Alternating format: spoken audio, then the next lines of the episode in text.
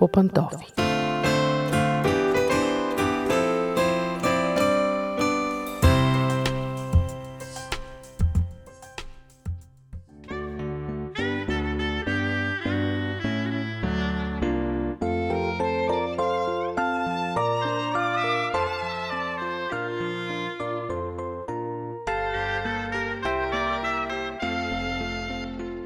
Здравейте, уважаеми слушатели! Аз съм Мира. Започва семейното ни предаване, в което днес ще си говорим за глезенето на бебетата. Може ли да се разглези едно бебе, ако много го гушкаме, носим на ръце, ако откликваме винаги, когато заплаче? Сигурна съм, че всеки от нас има мнение, има различни педагогически школи.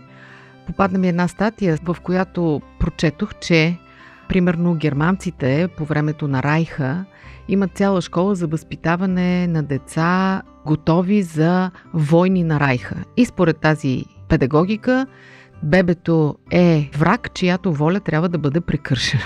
Звучи страшничко, но пък в другия край на спектъра, примерно е системата на Монтесори, според която детето трябва да се остави да се развива напълно естествено, без по никакъв начин да му се въздейства чрез наказания и така нататък. Та, къде стоим ние, кое е вярно? Може би, унези от вас, които са възпитавани малко по-сурово и строго, казват да, бебето трябва да разбере кой е началник още от самото начало, още от раждането си и за това трябва да се храни в определени часове, не когато то поиска, когато майка му и баща му решат.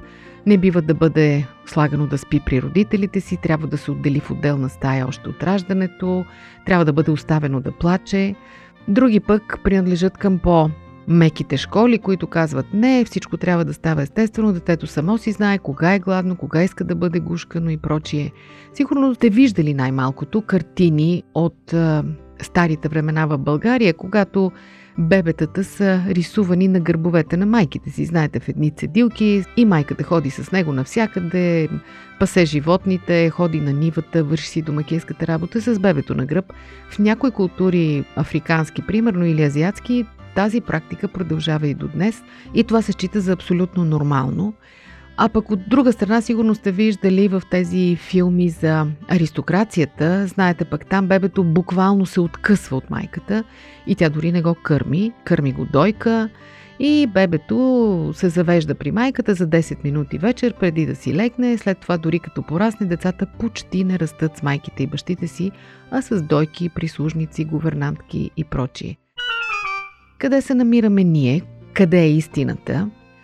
Колкото и да звучи парадоксално, има проучвания, които показват, че децата отгледани на принципа на привързаното родителство, както го наричат детските психолози, са много по-самостоятелни и независими. Тоест очаква се, че ако едно дете постоянно е в ръцете на родителите си, ще иска да прави същото цял живот, но не е така. Точно обратното.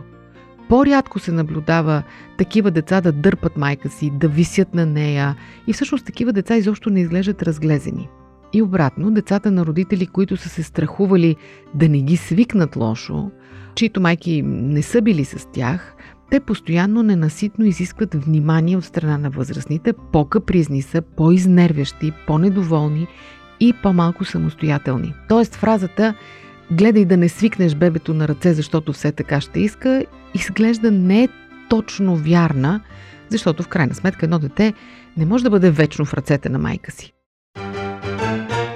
Животът събран в едно интервю.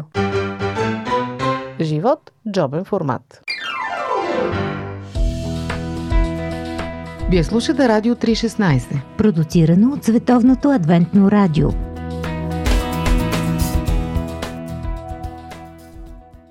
Защо едно бебе плаче? Задавали ли сте си въпроса? Може би защото не може да говори друг език. След като се роди, то изпитва страх, изпитва дискомфорт, не знае дето се казва на кой свят се намира и обикновено заявява присъствието си с вик и плач. Детските психолози казват, че плачът може да бъде преведен като въпроси. Има ли на кого да разчитам?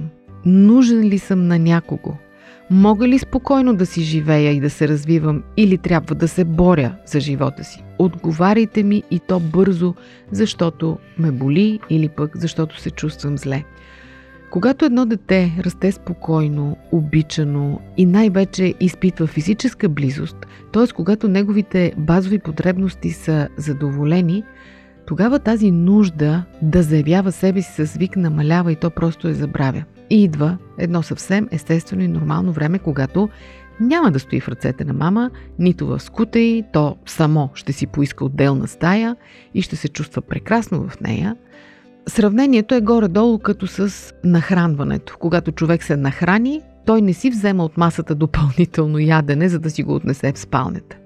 Тоест, когато нуждата е задоволена, човек не изпитва желание да я задоволява отново и отново.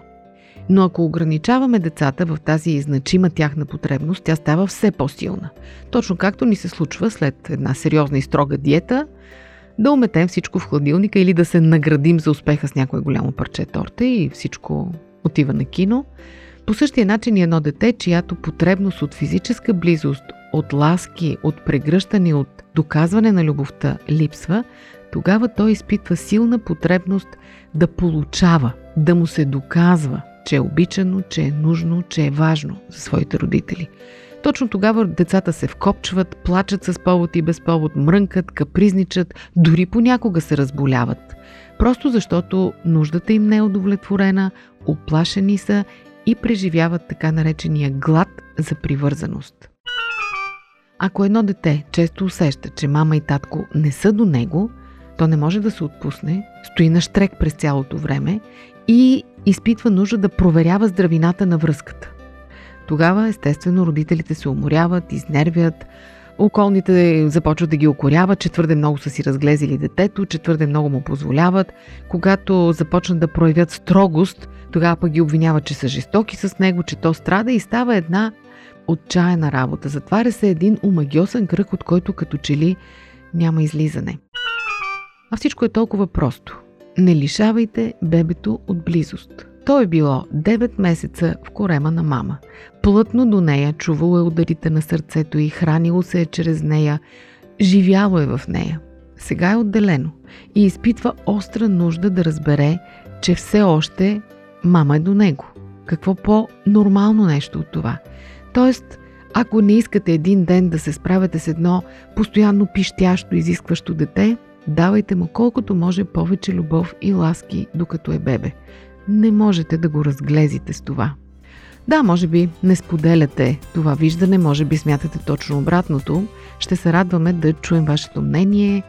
Очакваме ви на нашата фейсбук страница и в нашия сайт, за да разберем какво мислите по този въпрос. Ще ни бъде интересно. От нас толкова, до чуване до следващия път.